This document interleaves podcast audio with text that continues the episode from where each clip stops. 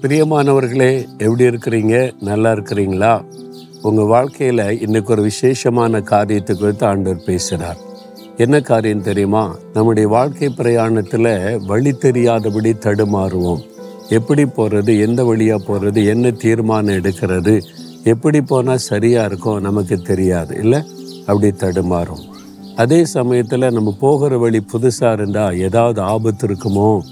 இந்த ஆபத்து வந்துட்டால் என்ன செய்வது? அப்படின்ற ஒரு கலக்கமும் பயமும் இருக்கும். ஆண்டோர் வாக்கு கொடுக்கிறார். ஏசை ஐம்பத்தி ரெண்டு பன்னிரெண்டில் கத்தர் உங்கள் முன்னே போவார். இஸ்ரவேலின் தேவன் உங்கள் பிறகாலே உங்களை காக்கிறவராக இருப்பார். இஸ்ரவேல் மக்களை எகிப்தின் அடிமைத்தனத்திலிருந்து ஆண்டவர் கொண்டு வந்தார்ல. ஒரு தேசத்திலிருந்து இன்னொரு தேசத்துக்கு அவங்கள வழி நடத்துகிறார். அது வனாந்தர மார்க்கம் வனாந்தரனாலே வழி இல்லாத ஒரு இடம். என்ன பக்கம் போகிறதுனே தெரியாது. எப்படி ஒரு தேசத்துக்கு போவது? அதுவும் சுமார் முப்பது லட்சத்துக்கு அதிகமான மக்கள் குடும்பம் சிறு பிள்ளைகள் வாலிபர்கள் கை குழந்தை எல்லாத்தையும் வைத்துக்கொண்டு அப்போ ஆண்டவர் பாருங்க அவர்களுக்கு வழி காட்டும்படி முன்னே போனாராம். கத்தரிப்படி முன்னே போனார்? மேக ஸ்தம்பமாக அக்னி ஸ்தம்பமாக ஒரு பெரிய மேக ஒரு ஸ்தம்பம். ராத்திரில் அக்னி தூணா மாறிடும் பகலில் மேகத்தூணா இருக்கும். அப்படியே அது போக போக போக அதுக்கு பின்னாலே போவாங்க. யார் அந்த மேகத்தூண்ல போறதுன்னா கத்தர் அவளை வழி காட்டி கொண்டு போய் கொண்டே இருந்தார்.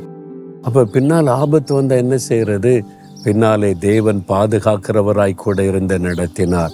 முன்னாலே வழிகாட்டுவார் பின்னாலே பாதுகாப்பார். அதனால முன்னாலும் தீங்கு வர முடியாது பின்னாலும் தீங்கு வர முடியாது. பயப்படாதங்க. உங்க வாழ்க்கையில ஏதோ ஒரு காரியத்துல என்ன செய்யறதுன்னு தடுமாறுறீங்களா? அவரை சார்ந்து கொள்ளுங்க. அவரை பிடித்து கொள்ளுங்க. ஆண்டவரே நீங்கள் வாக்கு கொடுத்துருக்கிறீங்க. எனக்கு முன்னாலே போவேன்னு சொல்லி என்னுடைய பிஸ்னஸில் என்னுடைய வேலையில் என் குடும்ப காரியத்தில் என் பிள்ளைகள் காரியத்தில் நான் தடுமாறி கொண்டிருக்கிற எனக்கு முன்னாலே போய் வழி காட்டுங்க. நீங்கள் கரெக்டாக என்னை நடத்துவீங்க. நான் விசுவாசிக்கிறேன்னு சொல்லுங்க. அழகாய் முன்னாலே போய் வழி நடத்துவார் பின்னால் எனக்கு ஆபத்தெல்லாம் வருமே அப்படின்னா நான் பாதுகாத்துக்குள்ள நீங்கள் போங்கன்னு சொல்லுகிறார் எவ்வளோ அற்புதமான ஆண்டவர் இல்லை. முன்னாலே வழிகாட்டுகிறார் பின்னாலே பாதுகாக்கிறார். அதுதான் ஆண்டவர். நீங்கள் இந்த மேய்ப்பர்களை பார்த்துருக்கிறீங்களா? ஆடு மேய்க்கிற ஆட்களை. மேய்ப்பர்களை பார்த்தீங்கன்னா இஸ்ரேல் தேசத்தில் ரெண்டு மேய்ப்பன் இருப்பான் ஒரு மந்தைக்கு. ஒரு மெய்ப்பன் முன்னால் நடந்து போவான். அவன் கையில் கோல் இருக்கும். கோல். அது வந்து இலை தலைகளை பறித்து போட்டு அதுக்கு உணவளிப்பதற்கு. அந்த மேய்ப்பன் முன்னாலே போக போக அவன் பின்னாலே இந்த ஆடுகள் போகும். இன்னைக்கு எங்கே போகிறது எங்கே நமக்கு ஆகாரம் கிடைக்கும் எங்கே தண்ணி கிடைக்கும் ஒன்றும் கவலைப்படாது. மேய்ப்பன் முன்னாலே போகிறான். பின்னால் ஒரு ஓநாய் வந்துட்டா ஒரு சிங்கம் வந்துட்டா என்ன பண்ணுறது பின்னால ஒரு மெய்ப்பன் கையில் தடியோட கூட பாதுகாத்து கொண்டே வருவான். ஓநாயோ மிருகங்களை உள்ள நுழைஞ்சின அந்த தடியை வைத்து அடித்து இந்த மந்தையை பாதுகாத்து நடத்துவான். அதனால தான் உம்முடைய கோலும் உமது தடியும் என்னை தேற்றும் அப்படின்னு இருபத்தி மூன்றாம் சங்கீதத்தில் நம்ம வாசிக்கிறோம்.